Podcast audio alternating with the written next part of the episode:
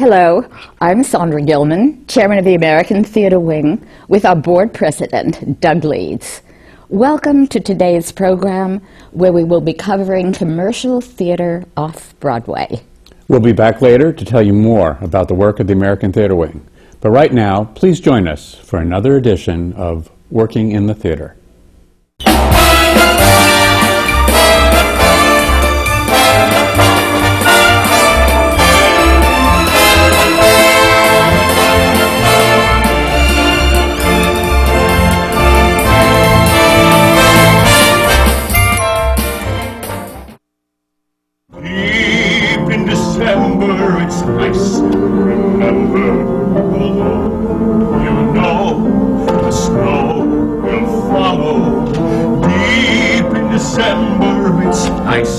You're watching The Great Standard, Try to Remember from the new off Broadway production of the record setting musical, The Fantasticks. The 42 year run of that show's original production was a unique theatrical achievement. These days, it's hard and rare for a commercial off Broadway production to sustain any kind of run. I'm Howard Sherman, Executive Director of the American Theatre Wing. Today, we're going to explore the state of commercial off Broadway to find out whether it's healthy, sluggish, or as some have suggested, in crisis. With us today are Mark Routh, producer of the new production of The Fantasticks and president of the League of Off Broadway Theaters and Producers. Ken Davenport, producer of the current off Broadway hit Altar Boyz and creator, producer, and director of the Awesome 80s Prom. Nancy Nagel Gibbs, producer of Bat Boy the Musical and Fully Committed, and general manager of the Vagina Monologues and I Love You, You're Perfect, Now Change. And Alan Schuster, a partner in the new off Broadway complex 37 Arts and producer of Marvin's Room, Oleanna, and Jeffrey. If we read the trade publications and periodically the New York Times, people want to suggest that off Broadway is in trouble. Mark, I'm going to start with you as the president of the league and just say, are there problems? I think there are problems. Uh, the the economics are certainly challenged at this point. Uh, it, it, on the other hand, you know, everybody is always signaling the death knell for off Broadway, for Broadway, for the musical. You know, we hear how we're always in trouble, and, and that's why I think you know theater is called the imaginary invalid or the you know the ever ever much uh, maligned fabulous theater. The invalid. fabulous invalid. That's it. That's it. But the thing is that um, what off Broadway is is is always changing, and I think we go through cycles. There are cycles of uh, Broadway too, you know, where all of a sudden things seem to be working economically. I think I think that we're probably on the cusp of the pendulum swinging the other way and off Broadway starting to work again because I think some of the things that are happening in the Broadway theater are going, going to affect that. The shows are running longer. It's much, much harder to get a theater. Um, the musicals have to be done in the straight playhouses, so it's very likely that, therefore, straight plays that would have done on Broadway are going to start to be done off Broadway once again, which, as I've always thought, that that's one of the best places to watch a, a, a play as opposed to a musical because of the intimacy and how, how wonderful that experience is. Alan, you've been part of this scene since the 70s. Do you uh, agree with Mark's assessment? Well, generally, I agree with Mark's assessment. I, I mean, you know, having uh, been in this business for, for so long, I've seen every cycle come and go. And, and you know, the New York Times will cycle one year in, in the dire strait of off Broadway, and then a year and a half later, we'll have an article about how great off Broadway is. So. Uh, this is neither the, the worst of times nor the best of times. I've certainly seen several other periods in which it has been far worse. When I started in the mid 70s, two thirds of the off Broadway theaters were dark. In 1988, half the off Broadway theaters were dark. We're nowhere near that situation now. Now we have a slight oversupply in, in new theaters. So, you know, we normally have one or one and a half hits per year off Broadway. I mean, let's remember that in the theater world at large, uh, only one out of ten shows succeed. So, uh, on, on that basis, uh, uh, it takes a while to fill new theaters. We've had over the last three years 12 new theaters come onto the off Broadway scene. We've now, in the last year, had eight go away. So, we're starting to move towards equilibrium. Uh, once we reach that equilibrium, I think we're, as Mark says, we're on the cusp of the cycle turning the other direction. I do want to correct one thing that was said in the introduction. there are a lot of shows running for a long time off Broadway. Uh, Mark and I are involved in Stomp, which has been running 12 and three quarters years now. Nancy, I Love You, Perfect Not Change has been running a long time. Ten. Blue Man has been running for 14 years. Altar Boyz has been running for A year and a half now. Well, Altar Boyz certainly, and I wasn't suggesting that there aren't those long established hits, but Altar Boyz is certainly the newest show, one of, or one of the new shows, which seems to have got itself a good foothold. And again, listening to what people say in the press, those are harder to come by. It's not necessarily the case. In terms of establishing Altar Boyz, But they've always been hard to come by. Yeah. I mean, I've been very fortunate in my career. I worked on the original Little Shop of Horrors. Ellen and I worked on it together off Broadway in the um, early 80s. That ran for five years, which was quite a phenomenon at the time. Nunsense was running at that time. That was a long running show. Um, I also w- have been very fortunate to work on um, De La Guarda, which ran for about uh, six years and falls into the, the model of Stomp and Blue Man um, in that they're uh, event shows in a way. They're not as necessarily union burdened, and not that the union burden is necessarily a bad thing, but when the show is not burdened with the unions, there sometimes is a freedom to do things that, that you may not be able to do. But they're, they're event driven, and, and they're great shows to bring kids to, they're great shows to bring young people to. Um, so uh, there have always been long running shows, and there have always been a lot of shows that open and close. is the is the event-driven model proving to be more prevalent now than it might have been?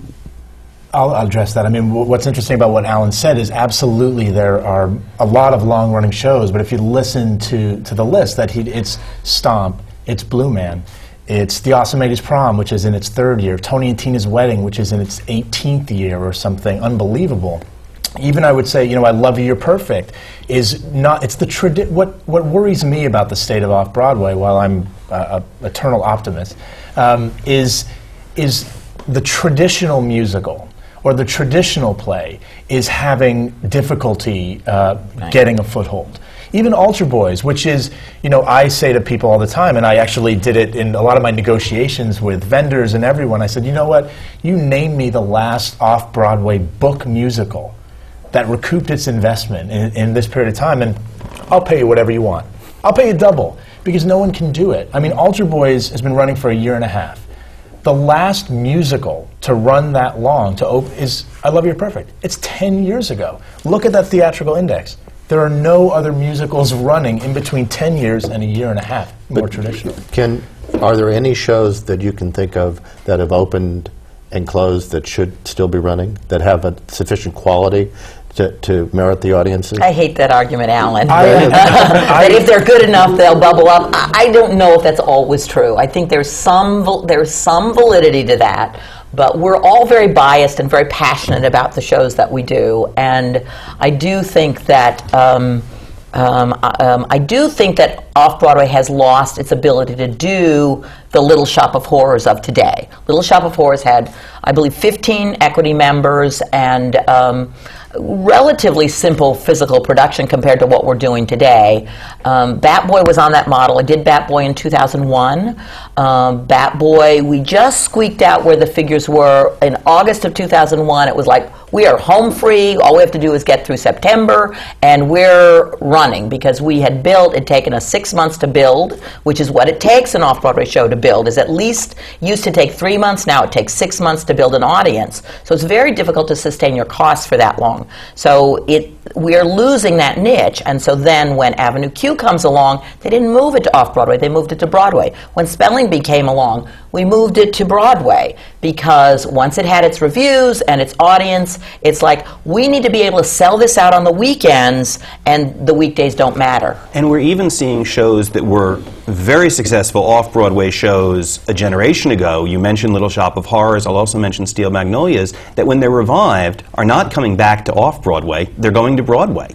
Is that purely a byproduct of costs?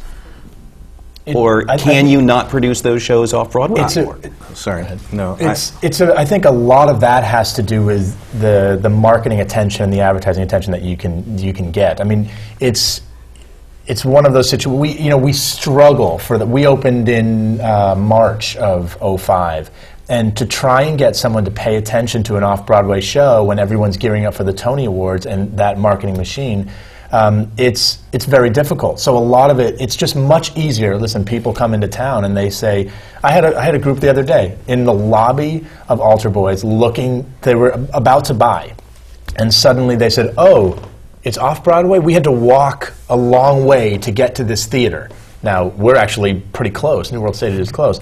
We, we're from Ireland. We want to go see a Broadway show. And I was, well, why don't you see this show? It's, you can't even see this. We'd rather go see The Lion King. The interesting thing is, The Lion King is playing much closer to Ireland than Altar Boyz will ever play, probably. But they, they had this, this idea in their head that they wanted to see something Broadway related. Mark, you wanted to respond when, to, to the question about revivals. Certainly, Yeah, involved in Little yeah, Shop right. I, Broadway. well, I, I actually worked as the uh, press assistant, which is when I first met Nancy um, on the original Little Shop, and then I produced the revival. And, uh, I, and, and I have produced a number of shows that, that would fall into the category of small musicals. Smokey Joe's Cafe is a show that we originally, when we first thought of the idea, thought it might play in an off-Broadway theater. And you know, when it finally came to producing it, you know, we felt not only did it have to be in a Broadway theater, but it had to be in a Broadway theater of a certain size because of you know what what we were ultimately trying to do. Little Shop is a huge anomaly. It's when you talk about there hasn't been a show since Little Shop. Little Shop is the only off-Broadway show that I know of that's a traditional book musical. The other successful musicals, if you look at the canon of off-Broadway shows, are Nunsense, Forever Plaid. Um, I love you. I love you, and um, you know, and, and those are the sh- those are the musicals that I know that recouped and made a significant profit. There are a few others. I think Hedwig recouped, but you know, it didn't run a pr- particularly long time, and you know, wasn't a huge moneymaker. You know, it had a very significant run, but there are very very few musicals, and I think that they're all. We, we, we refer to them in our office as sort of that, that fish that somehow manages to exist at the bottom of the Hudson River. You know, it, it, it sort of has morphed into some strange being to actually live and breathe and succeed. And, and that's, you know, so I think the off Broadway musical specifically is a very amorphous thing. And it's, it, and, and uh, it's, we've tried quite a few times. I mean, I produced um, Das Barbecue with Alan, Inside Out. Um, Song of Singapore, a show that I loved and was very proud of, and you know, just it ultimately didn't work. And I think you know that that there is something about the economics of off-Broadway musicals specifically that makes it very, very difficult. Well, the event shows, as, as, as Nancy called them, the, the, the the Blue, Blue Man, the De La Guardas, are, are, are as close to musicals as as you can get without having traditional book or traditional uh, lyrics. Uh, and in many ways, they've replaced the, the, the off-Broadway musicals of, of my youth, the, you know, the Little Mary Sunshines and uh, uh, Your Own Things, and those shows which, which had good runs. But, but let's define what a good run was then and what a good run i- i- is now. In, in those days, if a show ran a year, that was a tremendous run. If it ran a year and a half, it was fantastic. Uh, uh, if it ran two years, unbelievable. Little uh, Fantasticks is, is, is an anomaly, but uh, now we expect hit shows to run five years. Uh, uh, and is that because we look at the Broadway model and feel that off Broadway has to measure up to the same situation? No, uh, I don't think it's necessarily the Broadway model. It is the model uh, uh, of, of the world, you know, in terms of establishing a brand and, and the brand having identification with the public and being able to for want of a better word, exploit that brand over a longer period of time. Because once you establish its identity, uh, uh, the identity takes care of itself and it markets itself to a large degree. And as long as you keep fulfilling the public uh, in terms of the quality of the show, I mean, one of the great things about Stomp is our creators have never abandoned the show, and we're all used to directors after a year or so. It's the second stage manager who, who's keeping the show in, in, in shape. Uh, as long as you can keep the show delivering the goods night after night, I think you can keep getting audiences come back to it. Once you take your eye off the ball and, and the quality of the show begins to dissipate, even slightly, uh, uh, uh, then that show's days are numbered, uh, uh, and and uh, the audience will move on. They're they're they're much more attuned to the quality levels of shows than we ever give them any respect for. There's an irony to me in this issue of the event shows because some of the ones you mentioned, like Stomp and Blue Man Group and De La Guarda, that's material that 20 years ago might have been thought of even as performance art. And suddenly it's become the successful, com- the most successful commercial. Well, 50 years ago, it might have been referred to as vaudeville, but you know, uh, or 75 years ago. Uh, uh, y- yes, except that, that, that there are linkages and an arc to, to, to, to th those shows uh, uh, that, that don't exist in the kind of performance art world. Uh, uh, uh, if, if somebody smarter than I could give you an analysis of, of why De La Guarda or Stomp or Blue Man work, I think they could take it apart and deconstruct it and show you a, a really wonderful structure beneath that, uh, uh, the piece, which, which pulls the audience along. Well, I mean, I have a theory about that, but it doesn't. It doesn't mean you can clone it. That's the problem because the, in, in all of theater, you can't clone uh, what was what were hits, whether it's on Broadway or off Broadway. You can't say, okay, I'm going to be the producer of a new off Broadway show. It came to me and said, I want to be just like Little Shop of Horrors. I said, you can't Right. because that was 25 years ago, and you're you're not going to be able to to make that model. Even two years later, nobody could. But we we live in a world where everything in showbiz is immediately available to us. We can get almost every movie, every TV show, whenever we want it on demand. So whether it's Netflix or Nickelodeon or whatever it is, so the theater has to be able to set itself apart from that. We have to sh- do what we um, do differently than um, TV and movies. And that is about having a live experience with a bunch of other people in the audience who act, interact emotionally, usually, with the audience that sets us apart. And that's what those three shows do. But it's also what Spelling Bee does. I think it's what um, what the, the big Broadway shows do as well. So it's we need to cultivate that which can't be cloned on TV. I mean, I think Altar, um, Altar Boyz is that way, is that you have to be in the room to really experience that. And that's what makes sets us apart. But I don't know how to clone it. I don't know how to tell an author and creatives how to w- make that happen. It's something that's organically in the material, and hopefully we as producers spot it and can make it economically viable in order to make it happen. Do- sorry. Uh, I'm just going to, to comment on something Nancy said. I mean, the, the essential difference between the theater and every other medium is, is the theater is, is, a, is a writer's medium. Uh, you know, the ownership of the material rests with the authors. Uh, uh, we can try and change the material as producers, but we don't own it. It's not like the movie business, in which the material is owned by, by the producers. So even if we wanted to clone it, it's going to come out as somebody's vision because it's a usually a single author who, who's developing that. Musicals are much more collaborative uh, than straight plays, but uh, e- even there, it it is the vision of the author, lyricist, and composer that, that comes through, not our vision. Well, since you mentioned straight plays, because that's really the first time so far that that's come up, we've talked about event shows, we've talked about musicals per se. Certainly, there was a time when we would see c- commercial runs of things like Pete Gurney's plays coming out of Playwrights Horizons, or I mentioned before uh, Steel Magnolias. What's the prognosis? Other People's Money, which played in, in one of your theaters. What's the prognosis for plays off Broadway as commercial runs? Did, is that I still mean, I think what? Mark, Mark is talking about is, is going to happen. Is the pendulum, uh, as the Broadway theaters fill, and right now they're filled, and in the '80s they weren't. They weren't even close to being filled. Uh, but now, almost, I believe there there's one, one maybe two Broadway theaters that don't have something in it or about to be in it.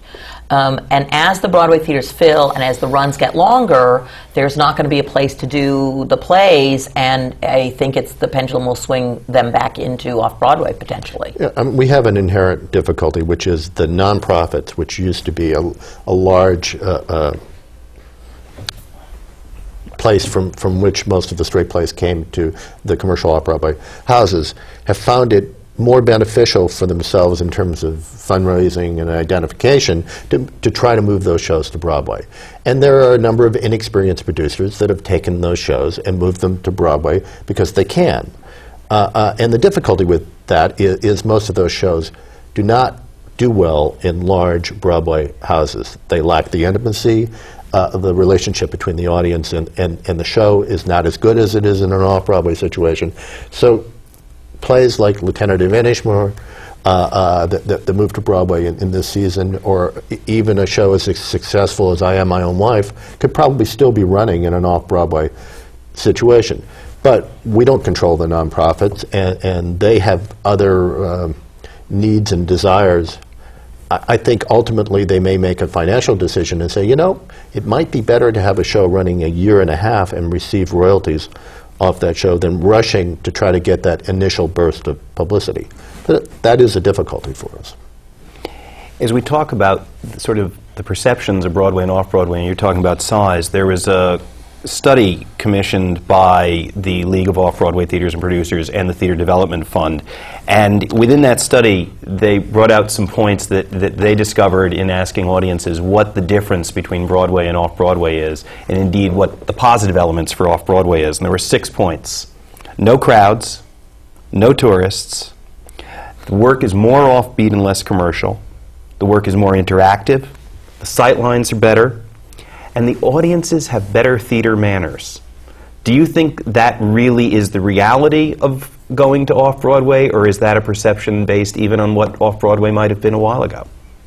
I, th- I think what a lot of those comments speak to is that the audience that goes to off Broadway is um, a niche audience. I mean, it is it is in general, I would say, a bit more sophisticated than Broadway. You're looking at sort of a narrower skew. So, those are people um, who are you know New Yorkers, and I mean a, a lot of the the audience is skews much more uh, local off Broadway because you have to know about it. I mean, one of the challenges that we have as producers is to, to let people know about our shows, and especially off Broadway, we've got limited dollars. We can't. uh, a Broadway show will spend seventy-five thousand, a hundred thousand dollars a week to advertise. We spend somewhere between six thousand and twenty thousand dollars a week to advertise. You know, and and I think there aren't a lot of shows that can afford to spend twenty thousand dollars a week. So.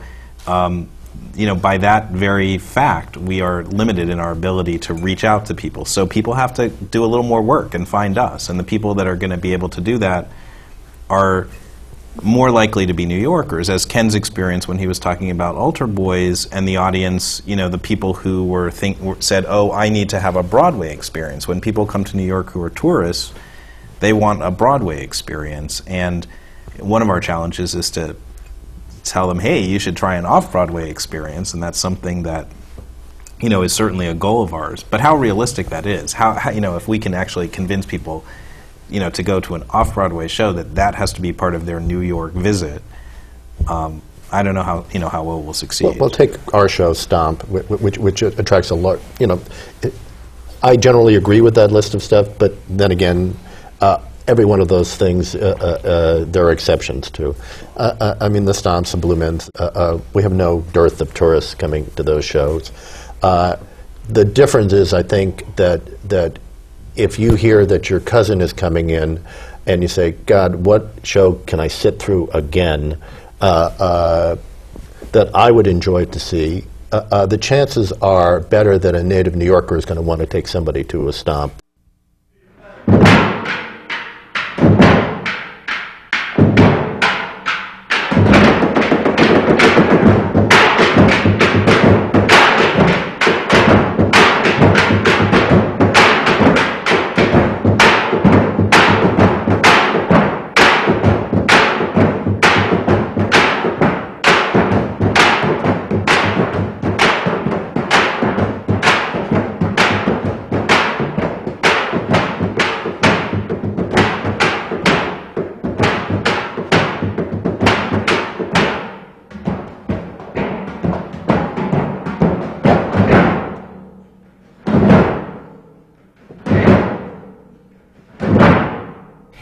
How do you get the message out? In the case of Altar Boyz, you didn't have a cast that was known, you didn't have certainly a title that anybody had heard before, you had a concept, you had an idea.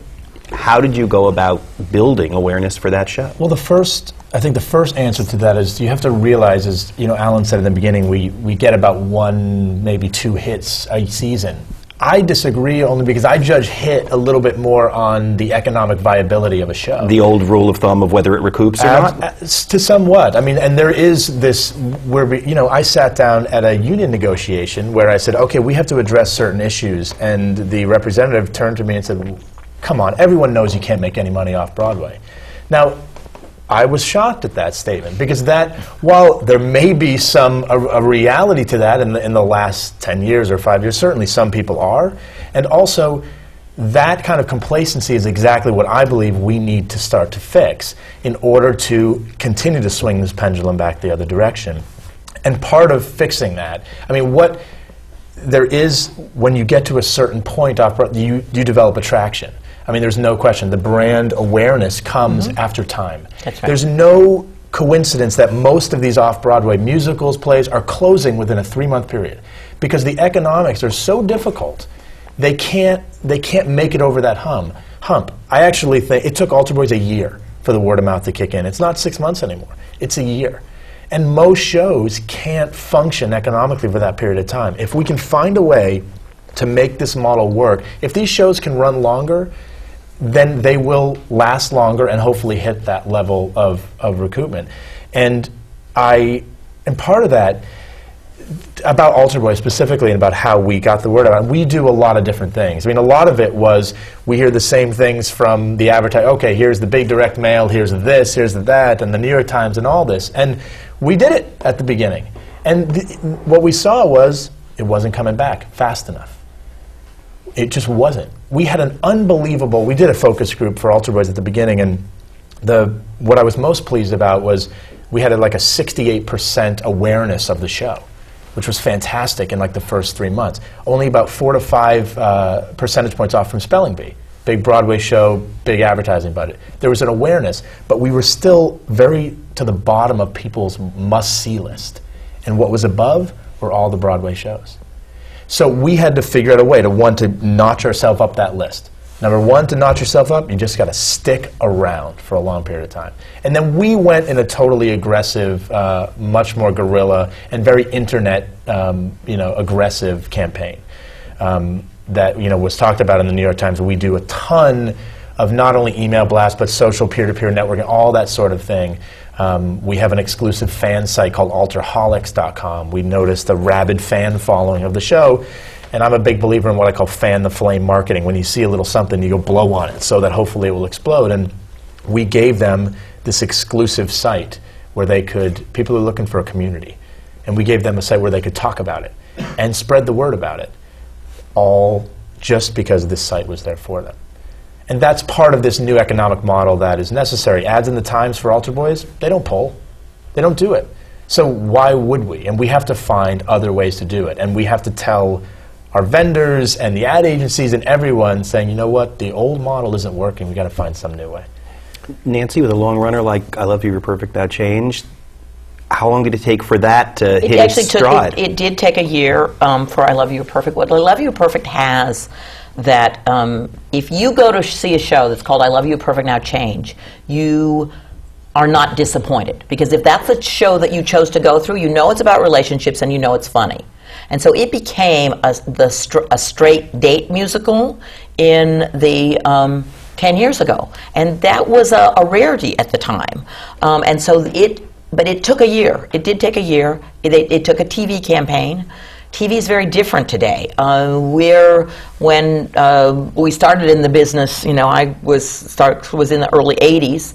Um, you we did Little Shop of Horrors had a, a dedicated TV campaign. There was a certain amount of money set aside for TV every week. It was a brilliant commercial that they did, but there were only five channels now where do you go on TV? It's very difficult. So we need to enter a world of what Ken's doing, which is permission marketing. We need to go to people who want, find a way to get to the people who want us. And the internet offers us that opportunity, but it is so difficult to figure out how to navigate through it, and it, that still takes time. It's still not overnight. Um, so that's tricky. And also, I mean, I, the, the biggest concern I have is that the economic model is real is broken. Doesn't mean that, that hits don't happen. Ticket prices are too high. Off-Broadway ticket prices are now seventy-five dollars top price. because you need to sell discounts. And so if you're going to send a discount, you need to make the high price high enough so you can discount it so you're still getting money, so you're not selling $12 tickets. Because showcases allow you to do $12 tickets, but you can never make your money back. Um, so the ticket prices are high. Um, the the you're, we're now getting Broadway designers who are working off Broadway. They have huge physical productions. I mean, when we started off Broadway, I mean, and we did. I mean, we weren't. We were uh, like a second wave of off Broadway. I mean, people. It was a second job.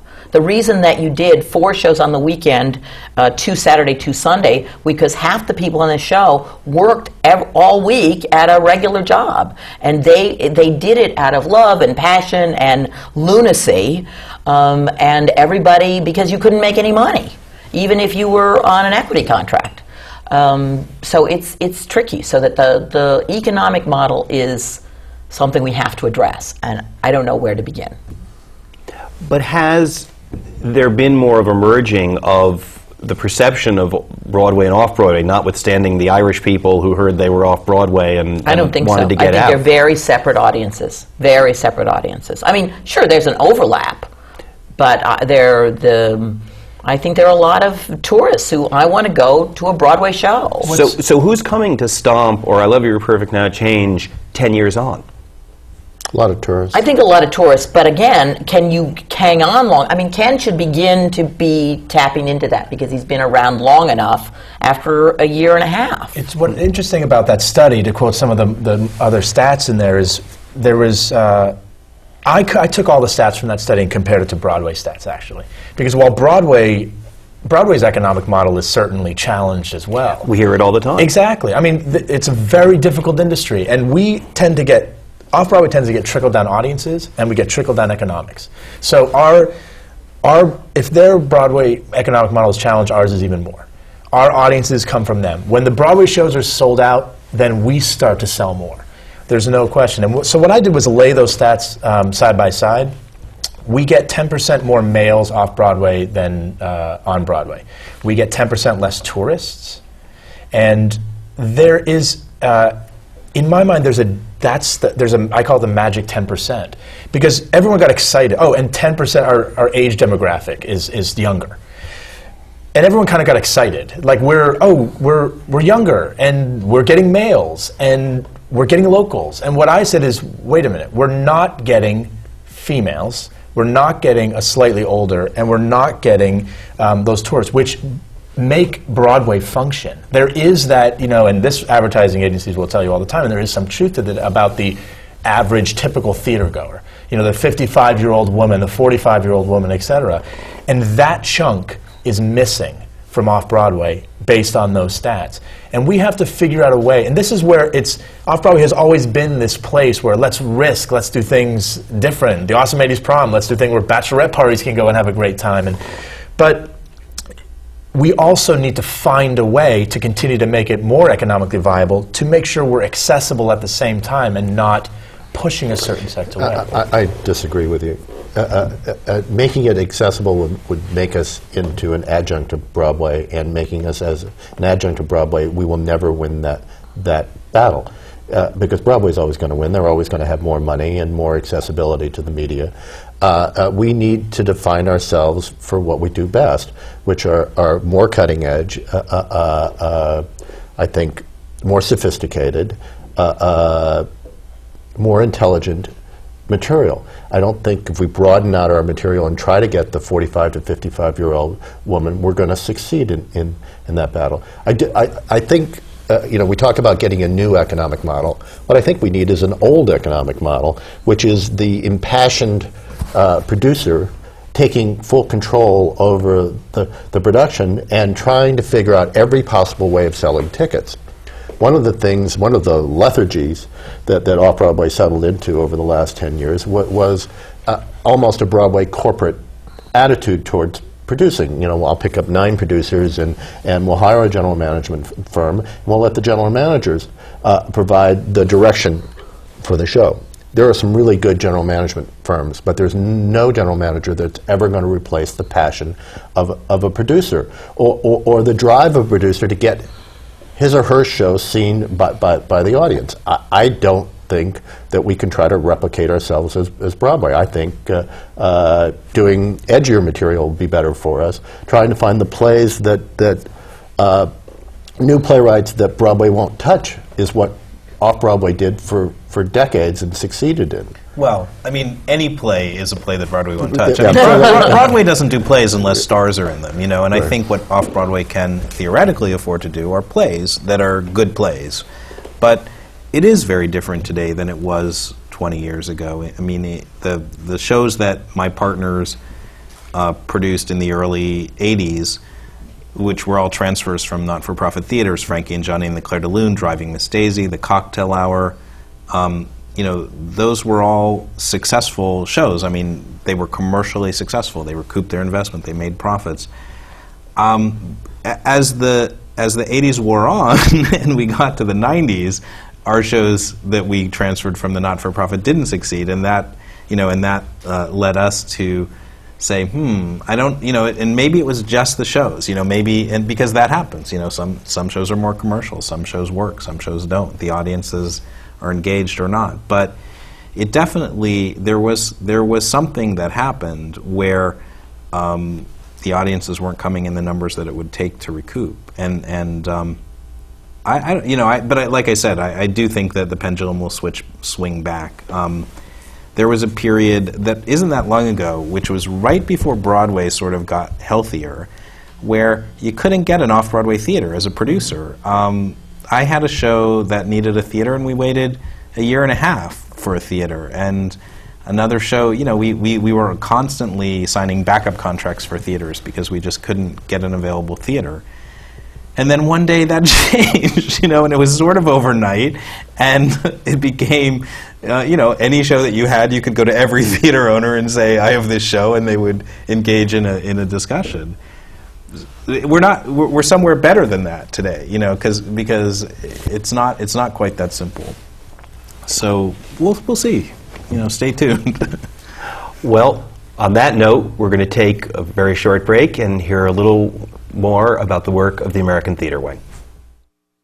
The American Theater Wing has played a vital role in New York's theatrical life for more than 60 years. We stand for excellence and we support education in the theater. Best known for creating the Tony Award, our work reaches beyond Broadway and New York. These seminar programs, which are supported by the Annenberg Foundation and the Dorothy Strelsin Foundation, are an unequaled forum for discussions with today's most creative artists. Downstage Center's in-depth interviews are heard on XM Satellite Radio. Our grant and scholarship programs support New York theater companies and theater students. And since we began, we have given away more than $2.5 million. Our theater intern group helps young people who are just starting in their careers build a professional network. And Springboard NYC is a two-week boot camp for aspiring actors from colleges across the country. All of the American Theater Wing's educational and media programs are available for free, on demand, from our website, americantheaterwing.org. Now, let's return to the seminar.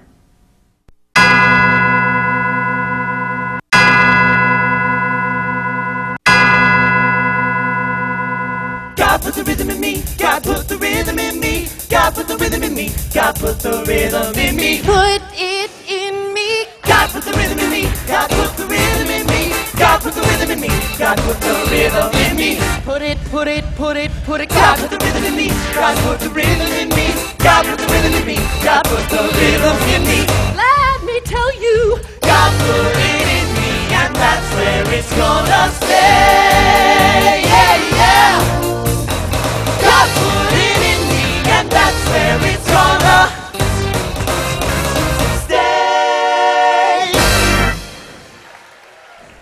We've just been looking at a little bit from Altar Boyz, the off Broadway musical, and we were talking earlier about the establishment of a brand off Broadway. And Altar Boyz is now set to go out on tour. We certainly hear things about tours being challenging, even sometimes for certain Broadway shows going out. If they don't have a star, can they tour? Does success for some off Broadway productions really come when it reaches that point with a brand that it is indeed known, and then it can go out, and in fact, can it do better once it's left New York than it actually can do here?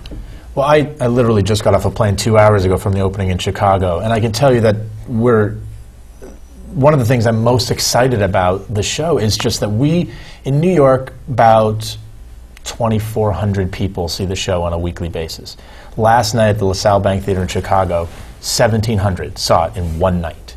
I mean, the you know this 10 to 1 ratio of exposure, and we all know that word of mouth is what sells tickets. Um, of the number of people literally seeing my show, as well as the advertising materials now all over the country. I have this belief in kind of a connect the dots type of uh, approach of brand, where now there's there's where I can't those tourists that keep the New York theater scene going. I mean, that's why after 9 11, they would come to New York and see a Broadway show, because without those tourists, we were in a very difficult situation. I need those people to keep Altar Boyz running. I can't survive on just the locals, because our locals are, are very smart and very whimsical, and they're always on to the next coolest thing. And it will be hard to sustain them. So I need all those people around the country.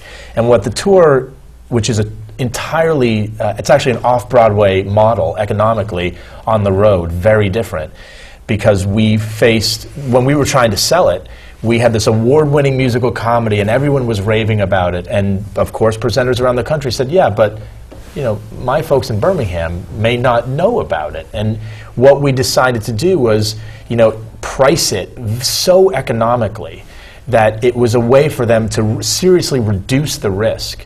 And we at the same time had the ability to expose our brand. And hopefully, I can't wait to see what happens in the next six months to a year with Altar Boyz here in New York when a half a million people see the show over those 30 weeks, where it takes you know a year and a half to do that. And when it tours, is it playing venues where it's on a season at a performing arts center along with those Broadway tours? Yeah. At that point, does the perception completely Absolutely. get erased? And that's what you know. I'm I'm not a big proponent of go see a Broadway show, go see an off-Broadway show. I would like to just go see a show. And actually, the people who did the um, the survey results, there is, and I forget the exact stats, but there is that of one out of five. There's a couple people that just want to see a show. They don't really even yet know, and that's what I want to do is blur the line. Look, the, we call it off Broadway. Whoever came up with that name was a horrible marketing person. I mean, it says off in the title. I Because mean, it's about what you're not instead exactly. of what you are. And back then, it was something cool. We're off. We're hip. Come see us. We're edgy.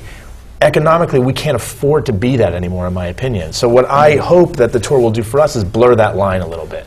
Put us next to Spamalot, put us next to Wicked, all those shows, and then when it's come to New York, it's I just want to see Altar Boyz. And certainly, I Love You has had that bounce back. I think that as, as it's gone across the country, there is a sense of people saying, "Oh, I saw that at home. I'd like to see it in New York." And we're there. The off Broadway is actually defined is a geographically desi- defined area by equity, and we're one block off of that. Um, so we're very close to Times Square, and that helps because one of the problems with off Broadway is it's it's it's in the village. It's in you know it's way south of here. It's where the streets get confusing. You know the the streets in Midtown for tourists are very clear, and it's it's uh, you north south. You know numbers. All of that is very clear. Well, the most confusing example would be the theater that the Fantasticks is in right now, which is literally on Broadway, but because of the size of the house, it's an off-Broadway theater. So, so the distinction continues to blur. But do you think, Alan? I'm curious what Ken has said about the dis- no distinction. Your feeling, you were saying earlier, you think that there still needs to be a definition of the difference between the I two. guess it depends on the show that you're producing. Uh, uh, um, y- you know, I, I, I, think there's validity in trying to have no distinction and having people seeing every possible show. I just think that that uh, we do better. We are able to separate ourselves from the Broadway world, grab more attention, uh, be able to have greater focus and media attention if we go to the edgier material. Uh, because the critics like the edgier material. Off Broadway's been more critic friendly in terms of the, the straight plays that it's done over time than, than, than Broadway the has. edgier material isn't actually proving that successful either off. Bro- I mean, some of the show. I love You're Perfect. You know, no offense, I don't consider that edgy material. Well, Blue Tony- Man, Blue Man and Stomp But were. Bug is an- is an edgy Bug, show. Right. Oleanna was an ed, No, ed- um, ed- Killer edgy show. Joe. Killer Joe is an ed. Ed- uh, there, there are a lot of shows. all those shows have closed. I mean, that, that's the. but they all had good runs. Uh, But uh, what? But that's the thing. I mean, Killer Killer Joe. I don't believe. I don't know, but doesn't have the brand recognition across the country. Isn't isn't you know being done at theaters all over the place. Well, I don't know So- if we know that, but but I don't think it's ever going to. It's very it, it's so edgy. I mean that it falls off that economic model. It's it was successful in New York. I think it paid back, and I'm sure that some people are doing it across the country.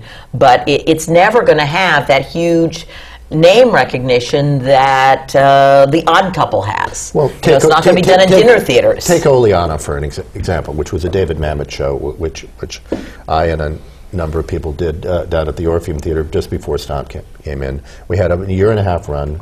We more than tripled our investment uh, on that show. It became a cause celeb in, in, in New York City. We took it to London. We recouped that show in five weeks in, in, in London. Mark did a revival of that. Which recouped and made money in London as well. So. What year was that? Well, his revival uh, last year, year before. In be- London? I- I- yeah. in- But, in- what year was the original uh, here that had that uh, triple? image? 13 years ago. Okay, so that and that for me is, and there is room certainly for edgier material off Broadway, and I encourage it.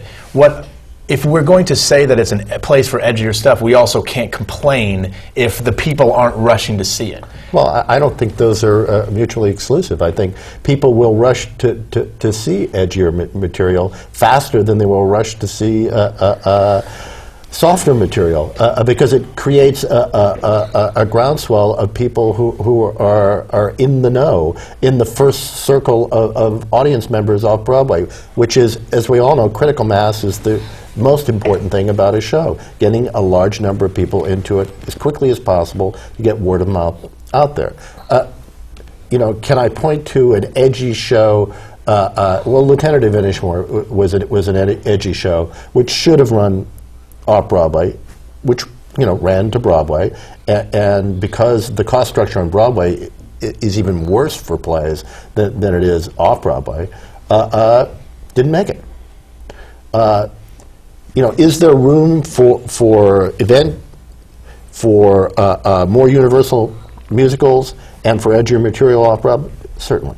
Certainly there is. And I, I don't mean to denigrate any of those th- three categories. I've participated in all three of those categories happily and made money in each of those three, three categories.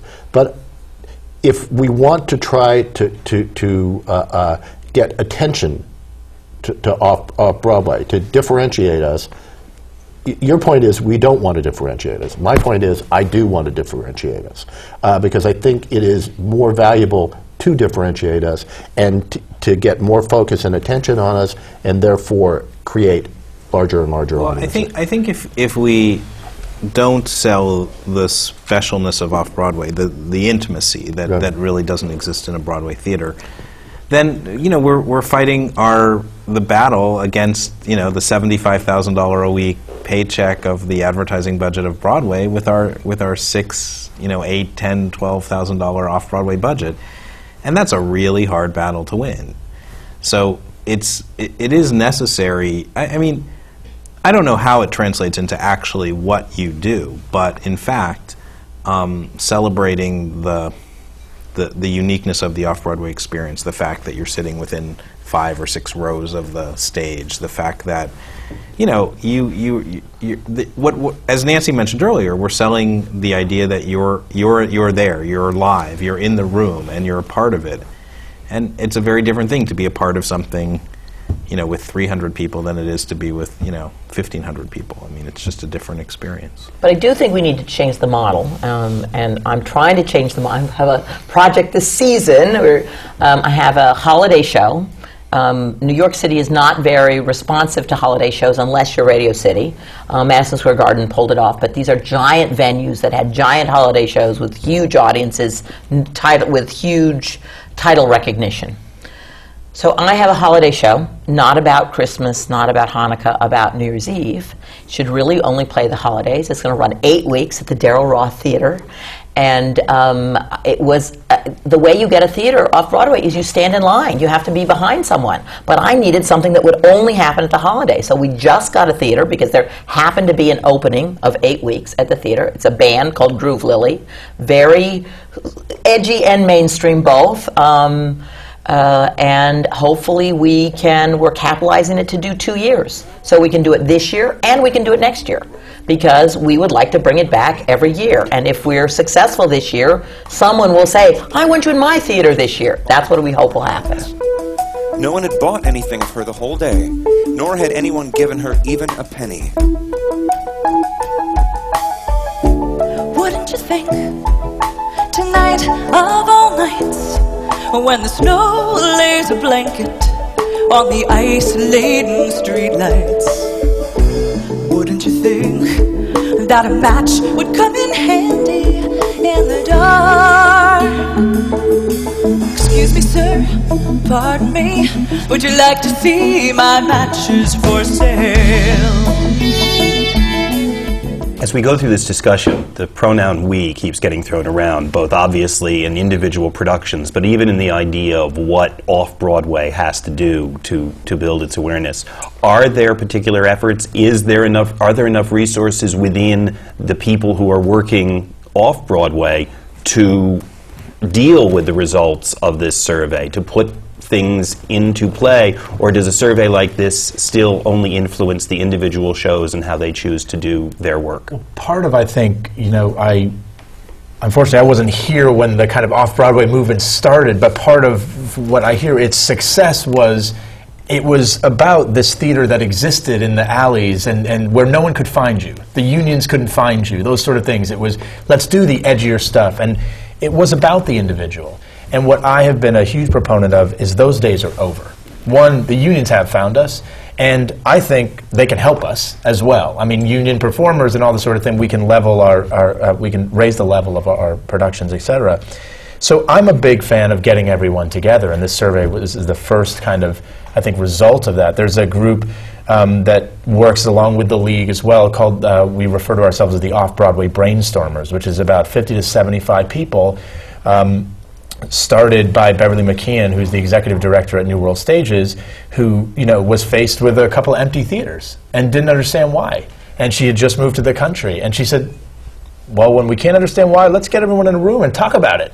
And we did. And for the first time, all of these people came out from the woodwork and the alleys and saying, "Hey, I have that problem too. I have that problem too. Let's talk about the steps that we can take together." One of those things that we we pushed for was this um, the survey. Another major initiative was for the first time, and we're still actually struggling to make this work, is to uh, get the off Broadway producers to share information, including their grosses and what they're doing. I was a, chair of kind of an economic subcommittee based on this new economic model, and one of the things that came out was well, I, I believe that you have to see what, your, what the market can bear before you design a budget, before you create. The, let's see how many people are coming Let's see what, how, uh, what the average gross is off Broadway, and let's create a model that fits within that. So hopefully we can maintain some economic viability within what the market is doing. So, and that was a struggle. To be very honest, there are still a lot of off Broadway producers that I, I don't want to share my numbers. Well, why Once upon a time, they were reported in Variety, just Yeah. like the Broadway grosses. And, and I understand, I, I under, the, the irony is a lot of us report our numbers to unions, et cetera, but we didn't want to share it with each other, which, which was, uh, for me, a little mind-boggling. But, and here was where we got to use these numbers to our advantage. We talk about new economic model, well, here it is. We, did, we, we got results from about 14 to 15 shows over a six-month period. We averaged them out. And average about 200 people a night are coming to off-Broadway. So the old idea, when people talk about let's go to a 499 seat house, why? There aren't off-Broadway shows selling out 499 seat houses. So let's let's start take a look at how many people are coming.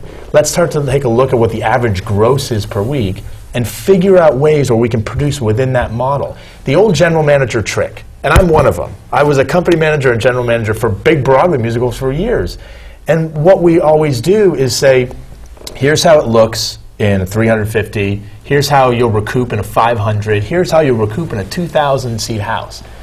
Well, just because you're in a bigger house, especially off Broadway, doesn't mean that you're going to fill it. In fact, the numbers that we got proves that. We're not filling it. I hope to one day bounce those numbers up, but at the moment we have to concentrate on uh, what we have to work with. I, can I disagree with your premise? So, uh, uh, the reason to have a f- 500, 499 seat house is called the weekend. Uh, which they don't come. I, I'm in arguably the most successful off-Broadway musical to open in the last few years. I would not sell out a 499 seat house Well, on the weekend. well- and with what the theater owners are charging, this is the and uh, talk about economic model problem. What I have to do is pay rent for a 499 seat house for one week a year, Christmas. For a 52, uh, for those couple of weekends that I may sell more than my 350 or more than the 200, it does not. The model that was Well, us well, well, we're still selling out at Stomp on, on Saturday nights, uh, uh, uh, and How many seats are you there? 347. Okay. Okay. Uh, when I just did Billy Connolly, or I didn't do it, uh, Arnold Engelman did, did Billy Connolly at, at 37 Arts. He sold out 499 seats for most of his shows, but uh, uh, particularly uh, Friday and Saturday nights. Uh, uh, uh, it's it's Tuesday, Wednesday, Thursday on shows that are not uh, you know absolute sell- sellouts. Those are lesser houses, and they bring the average down for the week. But Friday, Saturday, uh, uh, that's when you need the, the capacity. And is that's probably no different than on Broadway as well. There are shows that are soft, Agreed. but you know, yeah, I think that the weekends are strong, and you sell out your weekends, and then people say, "Oh, I can't go on Saturday, so I guess I'll go Tuesday." Uh, off Broadway, we have a slight advantage because we do a five show weekend uh, uh, f- Friday to Saturday to Sunday. uh, uh, uh, but, you know, that's my experience in today's world. I mean, Uh, if you- are you selling out Fantasticks on the weekends? Yeah, we, we sell out quite a few performances. When you you say sell the out weekends, 499? Do you think you could sell 499? no, but that's why we produced it in a 200 seat theater. Um, but on on the other hand, you know, one of the next shows that I'm going to produce, Mayumana, I wouldn't think of doing it in anything other than a 499 seat theater. It wouldn't work. I couldn't afford to do it. I mean, it's it, you know, there are a lot of things you just can't afford to do if you only have But 200 my, seats. and, and my counter for that is you say you can't afford to do it on paper. What we're trying, what I think is we've got the data now that says this is the average of what you're going to gross. But that's the problem with using, that's the problem with using an average, Ken. It, it, it, it doesn't hold. Uh, uh, uh, that data doesn't it doesn't translate into anything. You're taking an average across the board. If you take an average of failed shows and add them to successful shows, you're going to bring down the number of seats as a, a, as an average. The mean will drop But then you're only producing for a smash hit again. I mean, that's the thing. What I'm trying to do is create an economic model that uh, exists well, for I- I- something God, in the middle. God bless you, and I, and I hope you can. But this has been a business since the 18th century that has always been about, about smash hits. It's not been about marginal shows. Do we get some occasionally? Yes. But, but most of them, the shows that run and run for, for a long period of time at a success reach a level of success. It's like a glider. You got to get high enough to go far enough. Uh, uh, so, you know, most of, I mean, I, I hope your model works, and I hope you're successful in making it work. As a landlord, uh, I would be the first person benefited by, by it, but it's not my experience.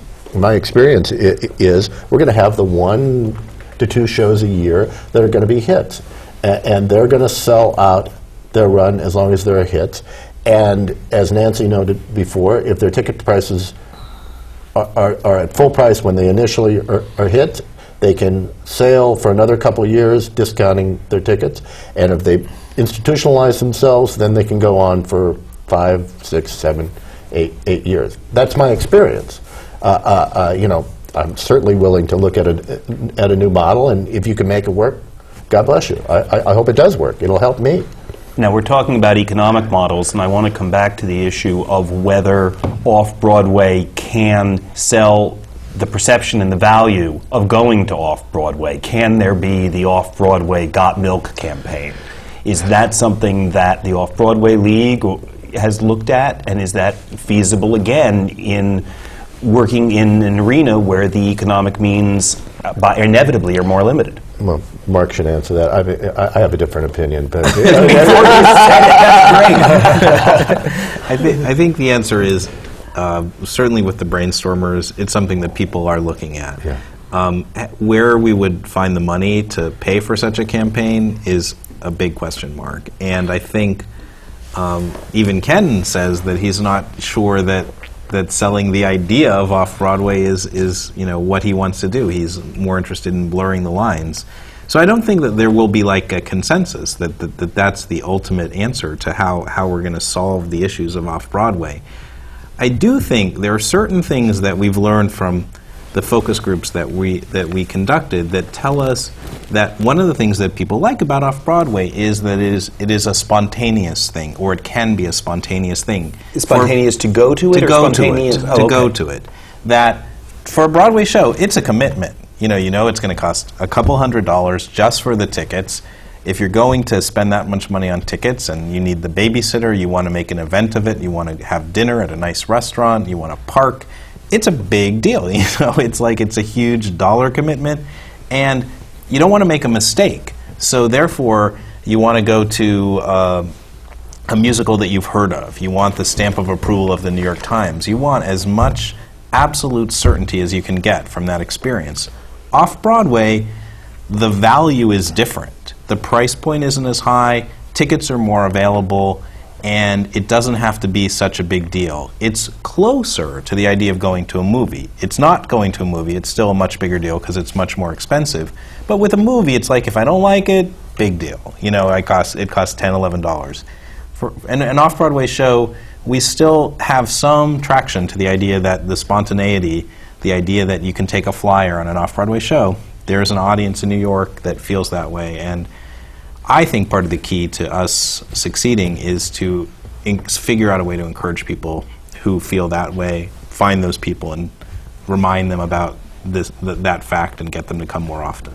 Part of what you're saying then is that there are perhaps there's less at stake. There's less expectations out of what both they have to invest in the experience and what they're going to take out of the experience. Nancy, do you think that's true that people somehow expect less when they go to an off-Broadway show or will accept something, you know, that that's noticeably less produced than what you That, see that on isn't what I was saying. Uh, I, I mean, that wasn't my point that they expect No, not specifically. I'm, I'm teasing less. that out. Okay. Okay, but you, but do they have to deliver every bit as much, even if the price point is less?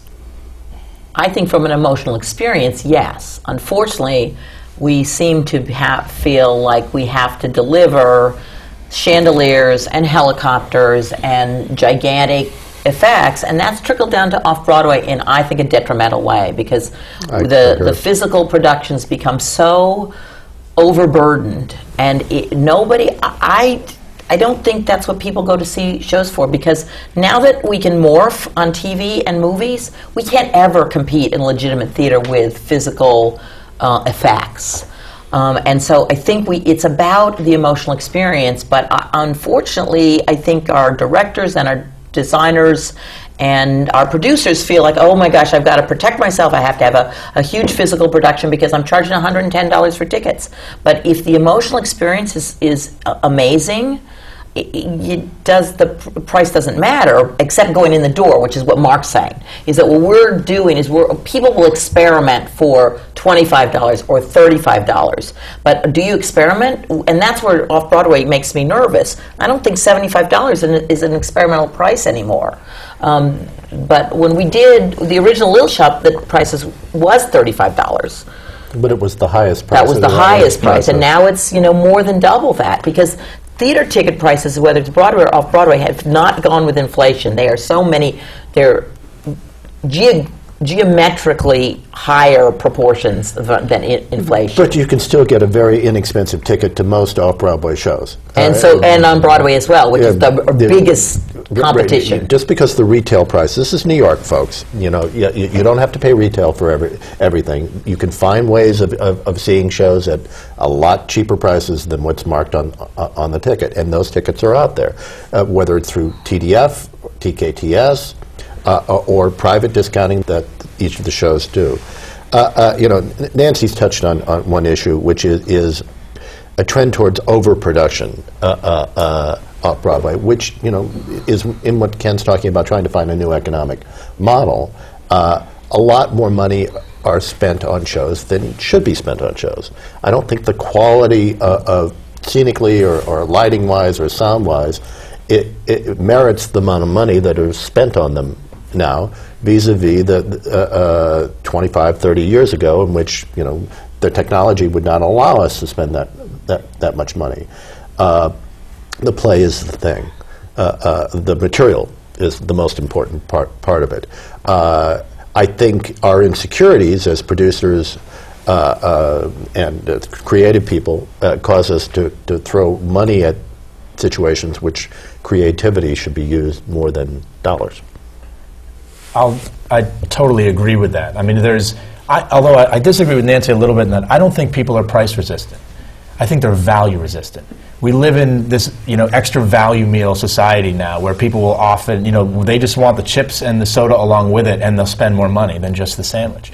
We, something I do at the Awesome 80s Prom, is, which is an interactive, you know, club theater style event.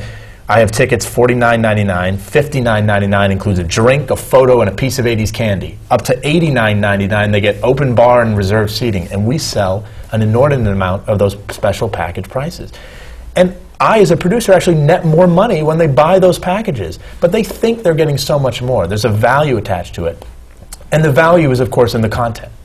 The content is what it's about. People pay, and to use a movie analogy, people pay 10, 12 bucks to see Titanic the movie at $100 million or whatever it is, and they pay 10 bucks to see the Blair Witch Project. And it's about the content and making sure the content satisfies the experience. But I don't think people, we, I mean, yes, they want to, they'll obviously always want to pay the cheapest amount that they can. But every time we notch up, the reason it keeps notching up is that people keep, you know, people keep buying the tickets. Yeah, uh, let me demur just slightly uh, on that. Y- You know, and Mark can speak to this since he was part of the creation of the premium seat concept. Uh, uh, but you know, th- when I have shows in the theaters that people want to see, the premium seats, the seats that are inordinately highly priced, are the t- seats that go first. Right. Uh, uh, uh, it's not the cheaper seats. Uh, uh, we go dead with more cheap seats than, than we do with higher price seats. So uh, uh, there are lots of ways to see shows at very inexpensive levels. Most people don't want to see them at that level. They would rather pay, uh, uh, as Mark said, the, the, the highest price for something they're sure is a hit. the location, what we constantly hear from the from the people is that what they want is a good seat. It's not cheap right off the bat. Every focus group, it's they want to know where they're sitting and that it's good. But there's an audience that really doesn't feel that they can afford 75 or $100 for tickets. And I believe we're, when, in order to run years, you have to have a huge number of people. Lots and lots of people. And there are people that you that can't, won't go unless they can get that discount. Yeah, well, I mean, I mean, we, you, we can have this argument for days, You know, I, I, I think the discount's available uh, in most shows. Uh, uh, there, you know, you can do rush tickets uh, uh, an hour before the show in, in many theaters for $25 to see a show that costs $75 top. You can go through all the discounting venues. You can see those shows at a reduced price if you want to work at it. If you don't want to work at it, uh, you can call the ticket broker and pay uh, $400 a We are in a, you know, and it was actually the internet, I think, that started the discounted minded society that we're in now. Because they're the ones that, like the theater, had inventory that at a certain point was dead. They had empty, you know, plane seats. And if they couldn't sell them, there was no, it was just lost money. So they started blasting these last minute weekend fares, which is what I believe started this kind of internet craze of discounting. And there was a book about um, Walmart where they said, you know, people in America now feel entitled to a discount. It is no longer just, oh, I'm lucky to get one. Uh-uh. It is part of our, like the fabric of, of the American now that I feel like I deserve a discount. And it's a challenge. It's a challenge to us because the $21 tickets, while I love when, you know, to get in the members of TDF, they're not going to make my show run for a long period of time if I sell, you know, a couple hundred $21 tickets per night. Yet, at the same time, we have a phenomenon like now the premium seating on Broadway, and people who will pay whatever it takes to get the best seat. Your your scenario on uh, Awesome 80s Prom, you give them something at each step of the way. When you buy more, the more premium seats on Broadway, what you're getting is convenience. You can, because of the price, they're probably more available. Is, is, does that model relate to off Broadway, or is that a Broadway phenomenon? It, um, no, I, I mean, I Love You has premium seats. The Fantasticks has premium Yep. seats, and there's nothing.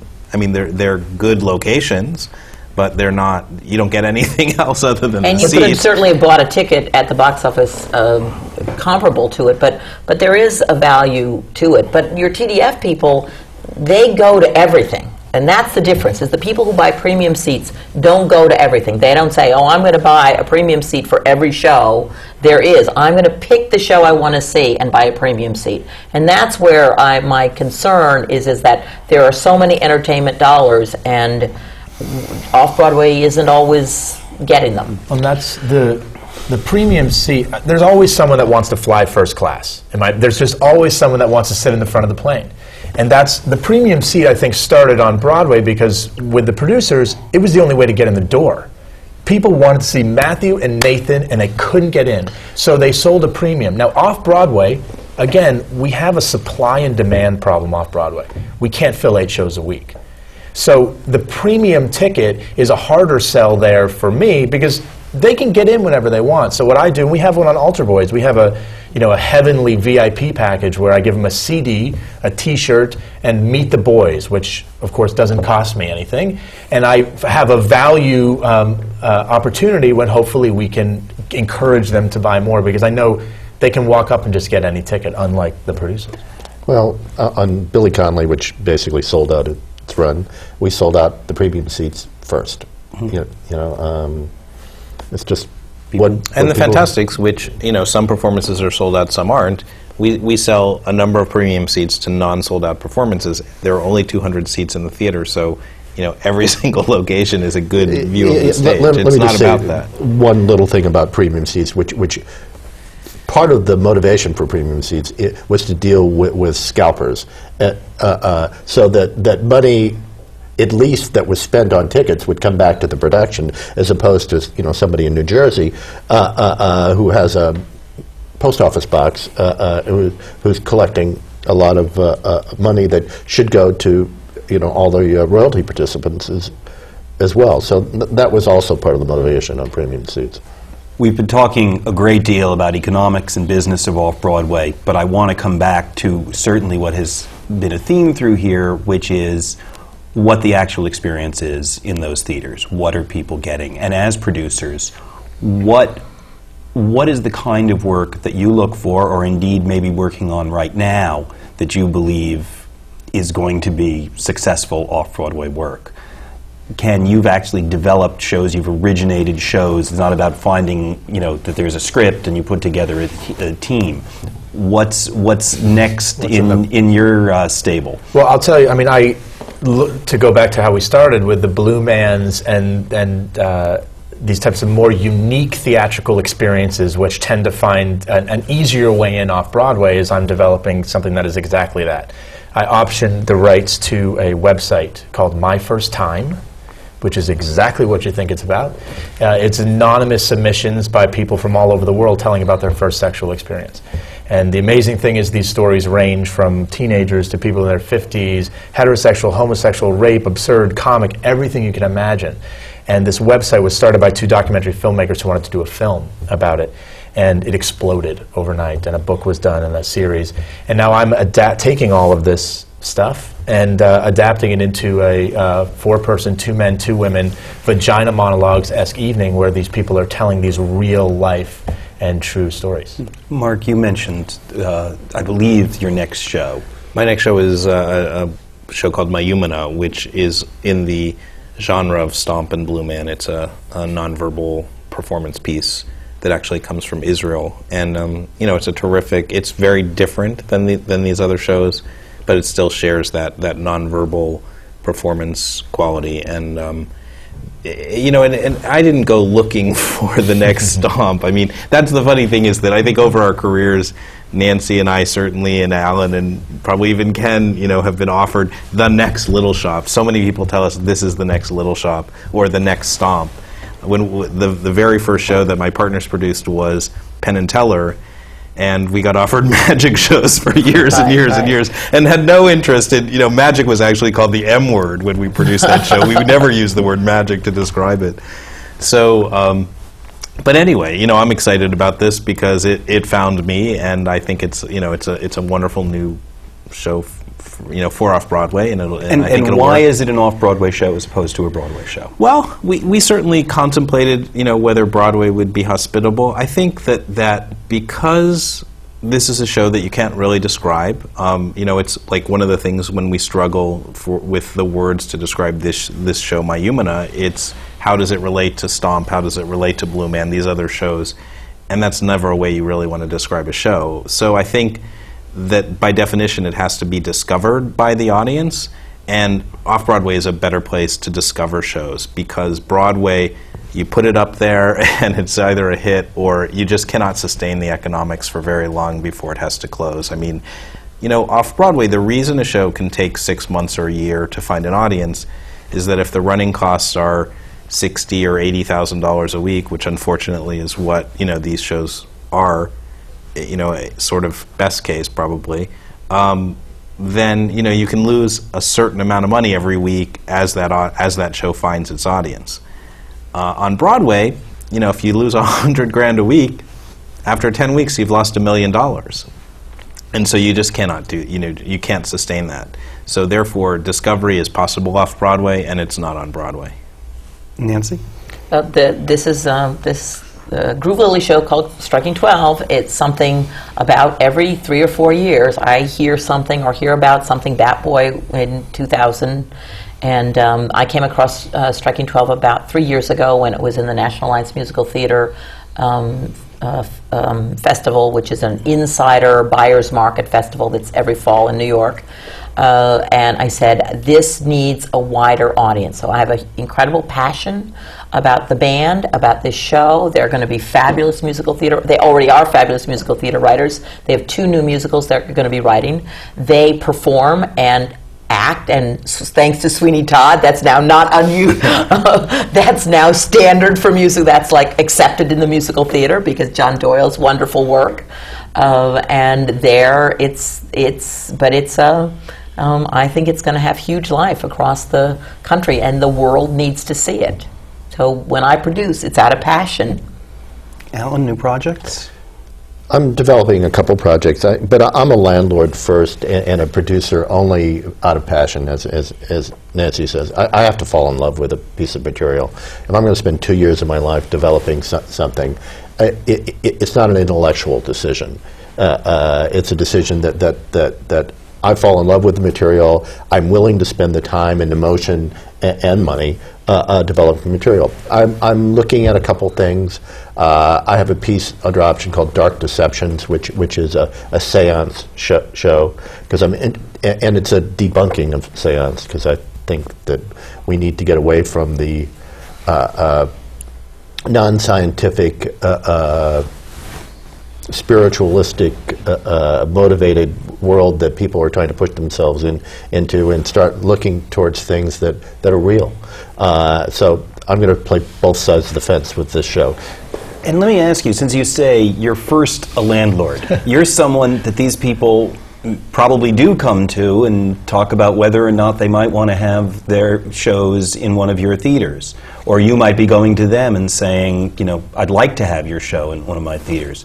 What kind of criteria are you looking at when deciding what's going to get on your stages? Well, give me two shows f- from which to choose, and, and I'll, I'll make an aesthetic judgment. Give me one show, and, and I'll make a financial judgment. Uh, uh, uh, give me three shows, I'll, I'll, I'll, make an aesthetic and, and artistic uh, uh, uh, uh, choice. It all depends on what's in the marketplace. I can. I have to fill my theaters. I have responsibilities to investors. So uh, uh, sometimes I can make choices, and sometimes I can't. Uh, what do I look for? I, I, I, I, I look for things that, that, that are edgier, that, that, that satisfy my desires to have people see something they haven't seen before. And my success over the years has been finding those shows, like Little Shop at the time, uh, uh, like a number of shows that, that Mark and I have done together, including Stomp. You know, people, Stomp is so mainstream now, people forget how edgy it was when, when we did it 13 ye- years ago. So I look for that, that kind of material, and I, I, I look for good writing, uh, uh, good conception. Uh, you know, it's, it's, it's a subjective judgment. Uh, but at the end of the day, uh, uh, I got to fill the spaces, and so uh, if there's a show out there that, that maybe it'll run for six months, uh, uh, and it's not my favorite piece of material, I, I'll probably take it. But if that's put up against something that, that's a little greater risk and has the potential, I, I, I think, to satisfy me, uh, I'll go for that. As we wrap up, I want to ask very quickly, quick answers from each of you. We talked about the pendulum is perhaps swinging back. What are the signs that we look for for real health off Broadway in the commercial theater? The theaters being full and good shows in them. For me, it's um, a sign that shows are starting to achieve more of a, a economic profitability, viability, and able to sustain themselves for a longer period of time. I think it's. I, I think our. I think the the internet finding off Broadway in a way that's just beginning to touch is huge because they think that that's how people are going to look for things. That's how we we um, that's how we find things in the world today. Well, Well, the purest sign of success off Broadway is full theaters. So that, I concur with Mark. That that's that, that's the first sign when, when when everything's full and shows are running. Has that ever happened? Sure, it has happened. It's a, mic- it's a it, is a microsecond. Nanosecond, right? right, right. So it, it, it, it, goes away. But you know, what it really happens is, is when you have a, a lot of long running shows that, that, that take occupancy in, in a lot of theaters, and then there are only a couple theaters available, and then best of all possible worlds, some of the shows that come into those theaters are, are hits. And, and that's what causes backup contracts and shows waiting in the wings for, for off Broadway theaters. Alan's measure of success is a lot of backup contracts. And our measure is having is getting is having the theater price reduced because there's not enough product. well, you can have your cake and eat it too. On that note, we need to wrap up. Thank you all for your insights about Off Broadway. These programs are brought to you from the Graduate Center of the City University of New York with our partners, CUNY TV. For everyone at the American Theater Wing, thanks for joining us.